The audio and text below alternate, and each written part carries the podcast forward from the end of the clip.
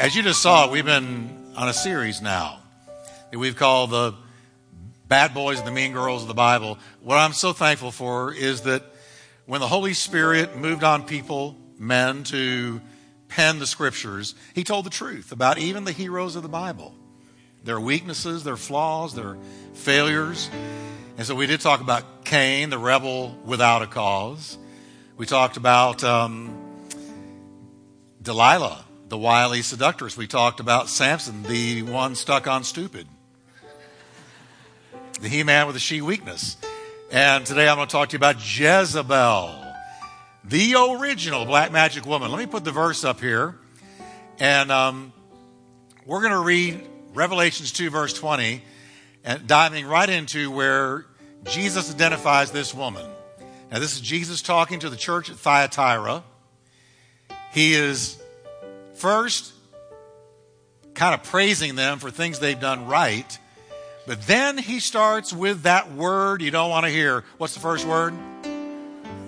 When he says, nevertheless, you know he's going to uh, chasten you, to correct you, and you're not necessarily going to like what you're about to hear, but it's always for your good. So let's read what it says. Nevertheless, I have this against you. You tolerate that woman, Jezebel, who calls herself a prophetess. By her teaching, she misleads my servants into sexual immorality and the eating of food sacrificed to idols. Now that's it, and I'm going to read to you more about her as we get into uh, this message. But let me talk to you about this woman because Jezebel is not just a person, but it's a spirit that can get into a church or a ministry or a home and it can and, and it will wreak havoc every time. So let's pray, and then we're going to talk about this. Father, we thank you that you put this in the Word of God so that we would learn from Jezebel, wicked as she was, and we would learn from this church in Thyatira. Lord, speak to us and open our eyes and ears to see and hear what the Lord would say to the church. Now, will you breathe a prayer, church, and say, Lord, speak to my heart today. Change me. I receive this word. In Jesus' name, amen. Turn your neighbor and tell him you're not going to leave the same. Amen. So good to see such a good turnout in the middle of red hot July. And how many of you can say summer has arrived? Now, uh, there are two Jezebels in the Bible. The first one you recognize as the wicked queen Jezebel, who was married to the wicked king Ahab. Ahab, no, Ahab had no business marrying her. He did it contrary to the command of God. You were not to intermarry um, with the pagan world if you were a king of Israel or an Israeli at all. But he did. And boy, he got him a real pagan in Queen Jezebel. She was something else. This Queen Jezebel, because of her, the entire land of Israel was led into the dreadful, awful worship of Baal, where you did terrible things. I can't even go into what some of the things were that were required as a worshiper of this idol, Baal.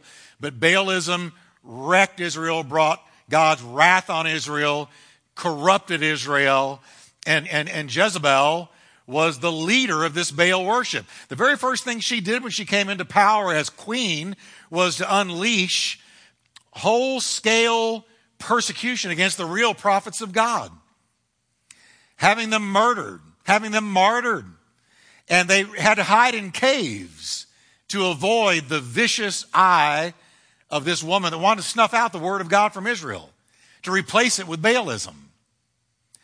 Now, I'm speaking prophetically some today. I, that doesn't mean I'm telling the future. But I want you to understand the way a nation is corrupted. I'm not going political on you. This is very spiritual. Through this woman, Israel lost its way and became engulfed in and ensnared by the worship of a false God that brought with it a whole false ideology a whole false belief system. Israel was totally taken away from the real God by the seduction of this woman. So she had all the prophets of God killed, martyred, attacked, persecuted. It was Jezebel who orchestrated the murder of Naboth so that she could give to her pouting husband his vineyard. And when they had Naboth, when she had Naboth murdered, that brought the wrath of God ultimately and finally upon this wicked duo, Ahab and Jezebel, and it spelled their doom. Jezebel met a terrible end. The Bible says that a man named Jehu tracked her down to a certain town. She was upstairs in, in this one building, and Jehu called up to the servants that were inside the room with her and said, Throw her out. So they grabbed this wicked queen and threw her out the window. She went crashing down to the ground and died. And the Bible says before they could bury her, the dogs of the city had eaten her body. Everybody say collectively, you ready? Gross. But that's what happened. And you know what? It was, it was capital punishment that was just. It was what Elijah had said would happen to her for what they had done. Now that's the Old Testament Jezebel. And by the way, Ahab and Jezebel were the original codependent couple of the Bible. She ruled the roost, and whatever poor little Ahab wanted, Queen Jezebel got for him because he was too wimpy to do it himself. And that's the truth. Ahab was what no man wants to be, and Jezebel was what every man hopes his woman isn't. Now, then we come to the second Jezebel of the Bible. We read about her in the book of Revelation. And there she is. Now, now this is amazing to me because here's Jesus. He's x-raying seven churches in the book of Revelation. He's, he's x-raying them. He is appearing to John on the Isle of Patmos. And he says to John, let me talk to you about seven real, geographically located churches and tell you what I think about them, good and bad. He comes to the church of Thyatira and he has x-rayed this church. Now he starts out saying good things. He, he, he praises them. He praises them for good works for love, for service, for faith, for perseverance. He gives them, hey, the first half of what he had to say, they're thinking, all right. But then he says, nevertheless. And nevertheless, always when he's addressing the churches precedes a rebuke or a word of correction, and he mentions the name of a woman. And her name is none other than Jezebel. I don't know if that was really her name. I think what the Lord wanted to conjure in the minds of the listeners was that this woman that was planted in this Thyatira church was wicked, was evil. And he knew that to call her Jezebel would conjure the image immediately of the Old Testament Jezebel who was so evil and so wicked. And so Jezebel, he, he, he calls her Jezebel. And Jesus, who, who, who shows us in Revelation that he knows exactly what's going on in every church. He, he scans, he x-rays, he, he, he, he looks at and sees straight through every church, that church's motives, that church's beliefs, that church's spiritual temperature. I want you hot, I want you cold, but you're lukewarm, he said to Laodicea. He, he, he, he x-rayed them. He knows all about Turning Point. He knows all about Gateway. He knows all about Fellowship Church. He knows all about every church, which ought to humble all of us. Amen. Now he says, John, let me tell you about this woman that is in this Thyatira church. He, he spotlights three sins that she's committing. First, she's a false prophet. She calls herself a prophetess, claiming to speak for God, but she is anything but a genuine prophet. So he says, She's a false prophet. You, you got a false prophet there, John, in that church. And then Jesus said she's living in sexual sin. But, but, but, but Jesus' beef with her seems to be not just that she was living in sexual sin, but she was teaching sexual sin. She's teaching immorality. And in teaching the immorality right there in the church, she is seducing the Lord's servants into sexual sin. Third, she is encouraging the church to eat things sacrificed to idols. Now, it struck me when I read that that these were the very activities, the very things that the apostles got together in Acts 15 and had a conference, and they decided to tell the, all the local churches what they could and could not be involved in. And you know what they wrote? They said, tell all the churches, they wrote in Acts 15 20, to abstain from things polluted by idols and to abstain from sexual immorality. Two of the things Jezebel was actively teaching in the church, the apostles has said, don't do this. Don't be involved in this.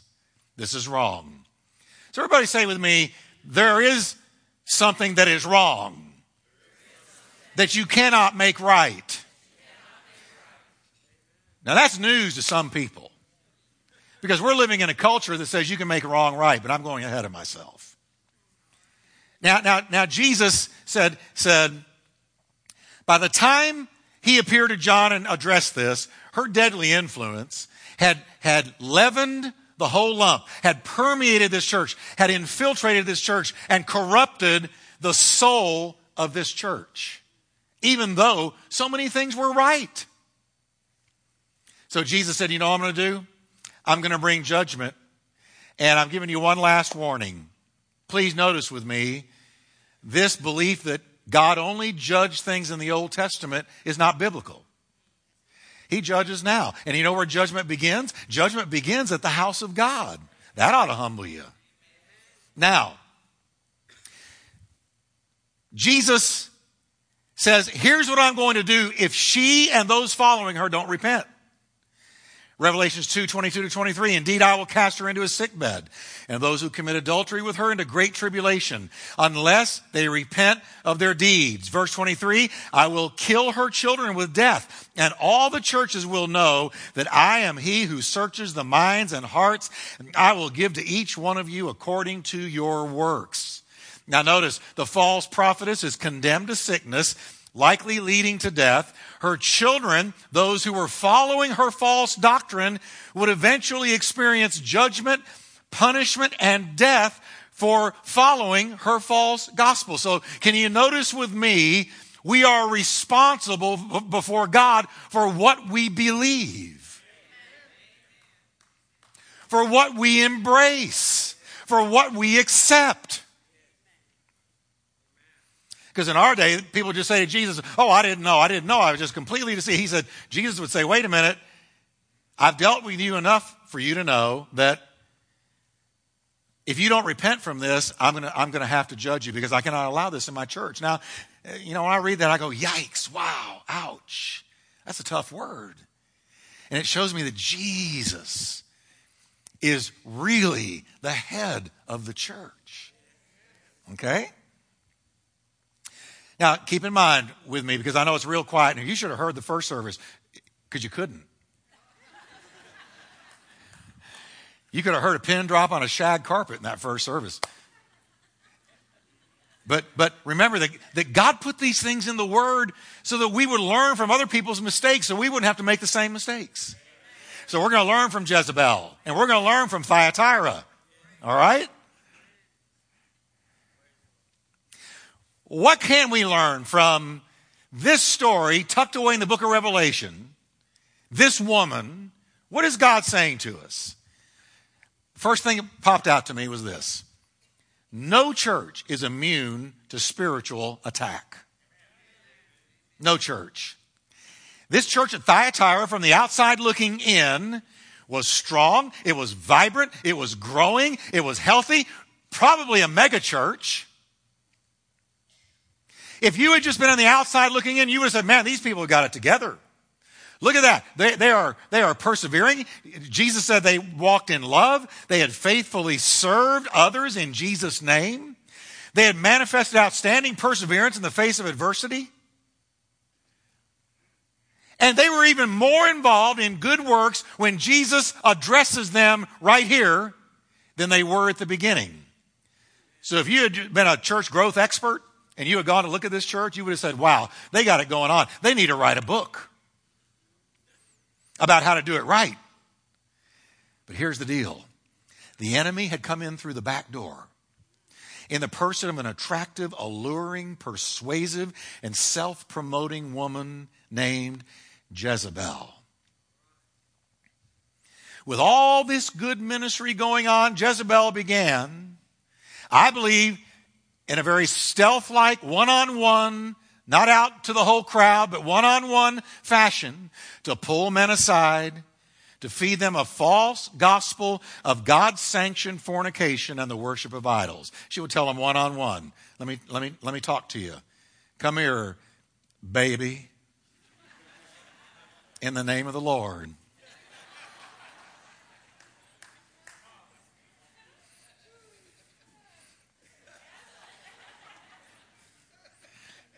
I got a word from God. And men, you know, Really? Sorry.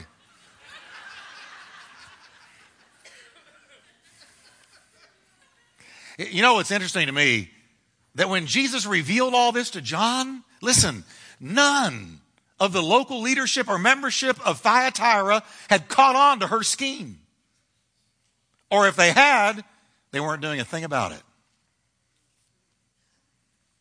I want you to think about it Satan decided to start attending church at Thyatira by planting a tare right in the middle of them. Remember, Jesus said, the wheat grow up with the tares, the tares grow up with the wheat. Until a tare reaches full grown maturity, you can't tell it's not wheat. So you got a tare right there. A, a, a what we could call a, a, a Satan's special ops had, had been planted there through the back door, stealth like, unseen, undetected, under the radar.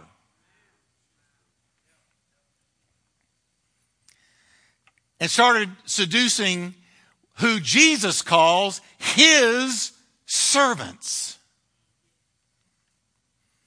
Only takes one good worm to ruin an apple. If I'm eating an apple, if I see one little worm in there, the apple's gone. It doesn't take a great big army to ruin a church. It takes one special op plant in a work of God that's not detected. Now, I ask myself, what was it that made Jezebel's teaching so toxic that Jesus felt the need to appear to John and point her out? What, what was it that made her influence and her message so toxic. Let me tell you something. Listen carefully to me. Here's where I'm getting a little bit prophetic. That is, I'm bringing a word from God that, that is bigger than just a message about Jezebel. It's about where we are right now as a nation and as a church. I'm going to give you two key warning signs that you're hearing a Jezebel teaching and it is what is being spoken to our nation. First of all, Jezebel doctrine teaches that something evil can be good.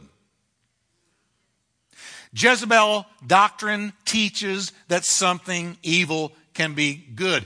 Jezebel had convinced people who Jesus called his servants. These were anointed, called saints of God. that there were contexts or situations in which something that was normally wrong is right. She had to have done this because that's the only way you're going to seduce servants who know Jesus away from it. You got to convince them that what is wrong is right. That somehow, some way, what you are proposing is right when normally it's wrong.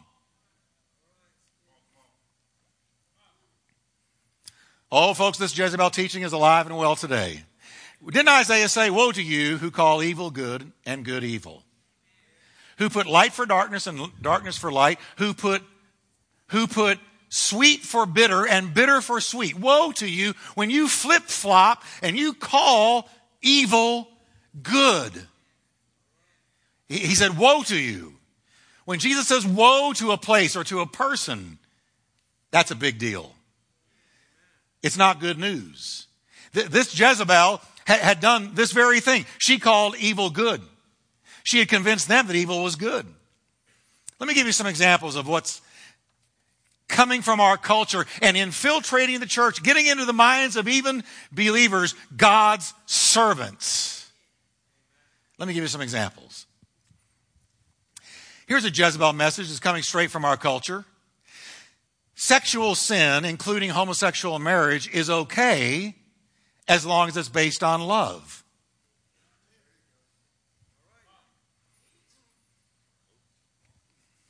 Here's the false message love makes what is normally wrong right. Of course, you know that's true, don't you?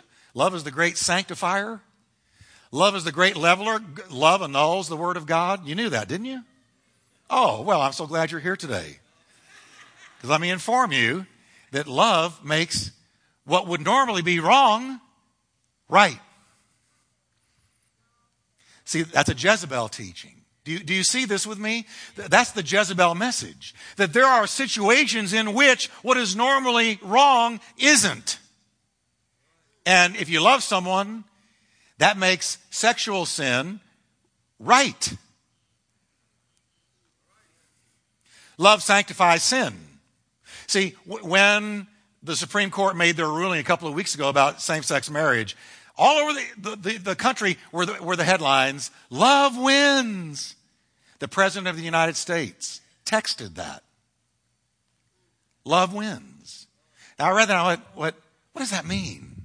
Are you telling me and, and, and the entire nation, and I'm talking about not just the president, but, but this whole message that's out there in the culture, are you telling me that what the Bible calls sexual sin, not just homosexuality, but any kind of sexual sin, what the Bible calls sin is suddenly X'd out and, and negated and annulled because you have affection for somebody. No. But you know how many people in the church believe that's true? Oh, I just love them. We are so in love. You tell me you're living together? Yes, but we love each other and God sees it. You're right. He does see it. But but watch now. Now, I didn't come to meddle, but just let me meddle just for a minute. I, have got to expose the culture's lies because this is Jezebel talking to us. This is Jezebel talking to the church. And, and, and when the church hears the word love, we think that's immediately Christian. But see, this is not Bible love we're hearing because Bible love dances with truth. Bible love walks hand in hand with truth. Bible love is Bible love because it agrees also with truth. Jesus said, if you love me, you'll keep my commandments. Well, wait a minute, Jesus. I love you, but can't I just go do what I want to do? No, because if you love me, you will also dance with my truth.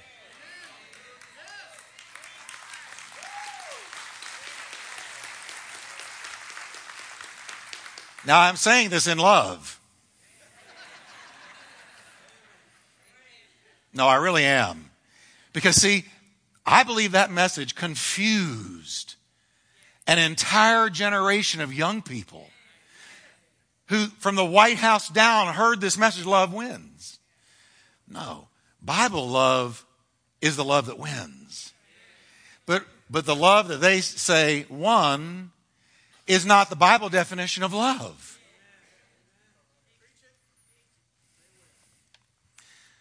I'll give you one more in a contest between what you feel and what the Bible clearly teaches.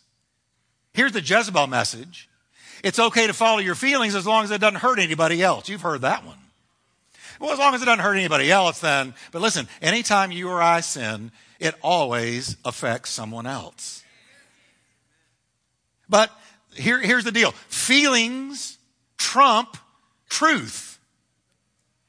That's the message of the culture. Don't you think Jezebel says something like that to these guys? Hey, we like each other, don't we? Come on. H- hadn't God given you a love for me?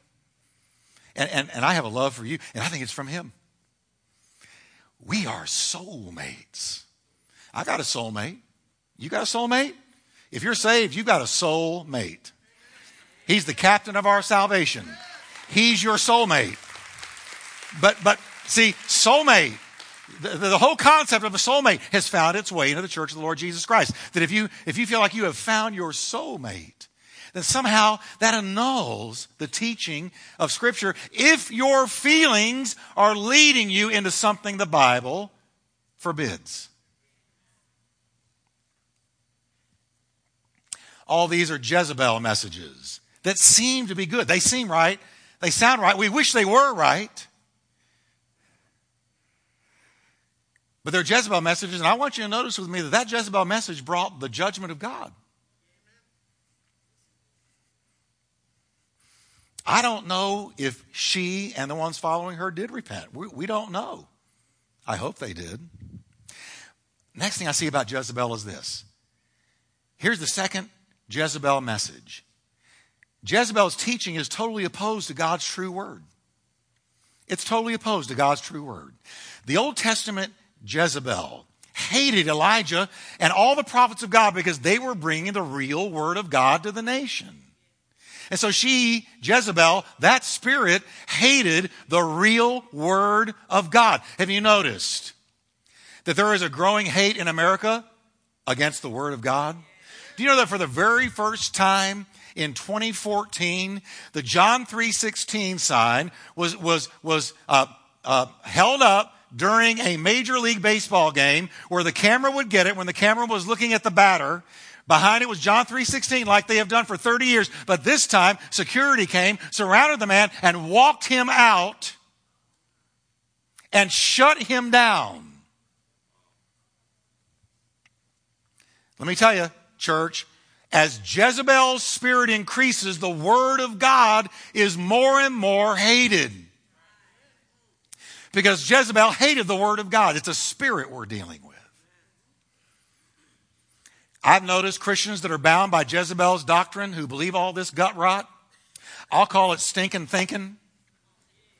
Cultural stinking thinking or cultural gut rot, whatever you want to call it, it stinketh. You know, I've noticed they, they have little regard for God's word. Those that are caught up in this, in this Jezebel mentality, they'd rather experience God than study God's word. Now, I'm all for experiencing God, but you've also got to experience junkies. Always chasing after the next Holy Ghost fad moving through the church. When you talk to them, they're long on experience, but they're short on knowledge of the word. And that is so dangerous. If you're long on experience but short on your knowledge of the word, you're cruising for a bruising. They usually will have a few charismatic cliches at the ready, but not much else regarding the Bible. And, and, and now watch this. I'm going to tell you about Jezebel. I came to preach up Jesus and preach down the devil. I'm not here to lift up the devil, but I've got to expose what is happening in the church and in our nation. Christians have got to stand up and say, wait a minute, this isn't the truth. Here's the truth. All right, now, those that are under Jezebel's spell tend to be unmoved by clear biblical proclamations of God's judgment. They poo poo any such teaching, calling it gloom and doom. You ever seen people like this? You can bring a heavy word. You know, God's going to judge us if, if, if, if there's no repentance. Oh, don't be gloom and doomy with me. God's just going to bless us. We're all going to get rich together and drive a limousine, and we're, we're going to be we're going to be God's kids. Oh, I'm a God's kid, but you know what? I'm very, very aware that the doctrine of Jezebel is infiltrating parts of the church and certainly our nation. Jezebel's prophets only prophesy good things peace, prosperity, blessing, good times. And Paul warned against this. Paul, looking down the tunnel of time with a prophetic eye, saw the last days and said this When people are saying everything is peaceful and secure, then disaster will fall on them as suddenly as a pregnant woman's labor pains begin, and there will be no escape. Jesus warned concerning the last days Take heed that no one deceives you, for many will come in my name, claiming to represent me, claiming to be speaking for me, and they will deceive many. Jezebel, you will notice, never prophesies judgment or consequences for sin. Never. It's always unbalanced, unbiblical, and doesn't prepare God's people for tough times. Jezebel's message is a feel good message. I just want to go to church and feel good. I want to leave with Holy Ghost bumps. Because he's all about feel good, isn't he? No. Here's what you'll never hear Jezebel talk about take up your cross and follow Christ. You'll never hear that from Jezebel. I am crucified with Christ. You won't hear that. Or how about suffering for the cause of Christ? You sure won't hear that. You know why? Because her message always focuses on you, your self esteem, which isn't even a biblical term, your happiness, your fulfillment, your comfort. Because after all, didn't Jesus die to make me happy? No. He died to make you holy. I got it? And let me give you a little key. The holier you are, the happier you will be. And holy doesn't mean you're walking around with a halo over your head that, that is like a neon sign. That's not holy. Holy is when you're separated unto Christ and He's first in your life. That's holiness. And, and when you're holy, you're happy. It's when you drift from God, you get miserable. So the Jezebel spirit hates the genuine word of God. That's why Jesus turned the spotlight on her and on what she was doing to this church. So let me summarize quickly. Jezebel is a spirit that successfully invades a local church or a Christian ministry or an individual's life, gaining entrance by putting on a fake facade of spirituality. Second, a Jezebel teaching aims at making wrong look right. Third, a Jezebel teaching always takes a feel good angle, promoting self over Christ. And fourth, a Jezebel spirit hates the true word of God. You say, well, Jeff, what's the answer? What is the answer? Let me, let me just hold it up right here. The answer is really knowing the book. Now, I'm opening my wallet, you see. I'm pulling out the only bill I've got. And I want to show you something. Everybody say to me, You got to know the book. Well, that was 10 of you. Let's try it again. You got to know the book. And the Savior of the book. You got to. Now, watch this the Bible says all scripture is God breathed, all of it. It's useful for teaching, rebuking, correcting, and training in righteousness, so that the man of God is thoroughly equipped for every good work. C.H. Spurgeon said about the Christian and the Word of God, he said, a Christian with his Bible is like David with his sling and stones, fully equipped for the giants. I like that. Now, listen carefully to me. Charisma doesn't make somebody right. The size of a congregation or the size of a ministry doesn't make someone right. Being on Christian radio or TV doesn't guarantee someone is right. I read this. It may be a worn out, cliched illustration, but boy, it works. Here you go. When federal agents are taught how to spot a counterfeit dollar, Right here. This is a five.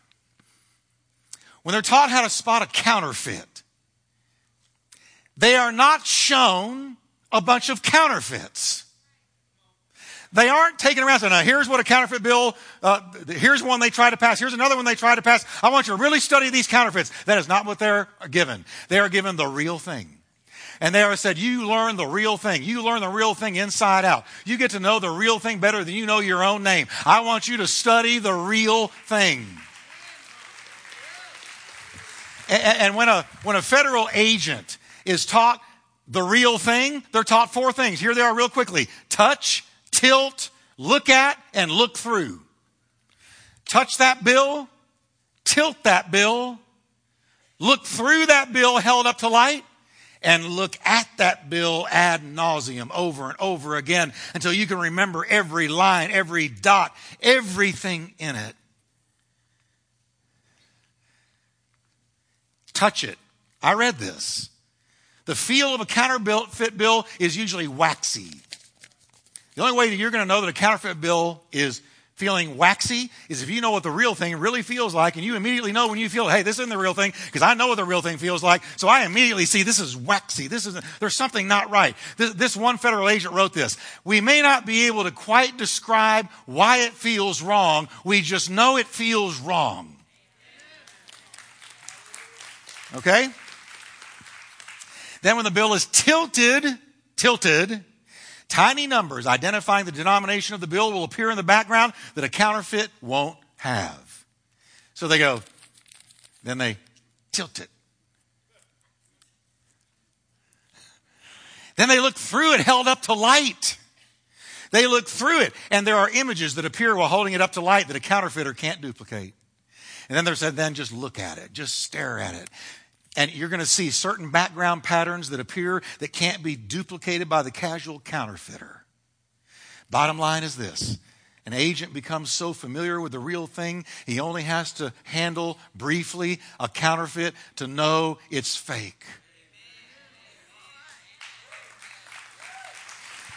So let me close with this. We, we got to become so familiar with Jesus and his teaching that we instantly say, This feels waxy to me. That feels something wrong with that that I'm hearing. We got to know what Jesus really said or didn't say, who he was, the very incarnate Son of God, irrefutably, why he came to die on the cross for the sins of the world, whether he was the one and only way to salvation, shutting the door to all others that he promised to literally and bodily return. We got to know the bill.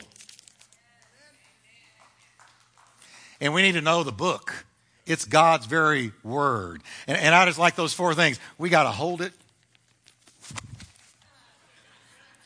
We, we, we got to tilt it by examining it. We got to look through its amazing pages and we've got to look at it regularly. And when we do, we will immediately spot Jezebel trying to deceive.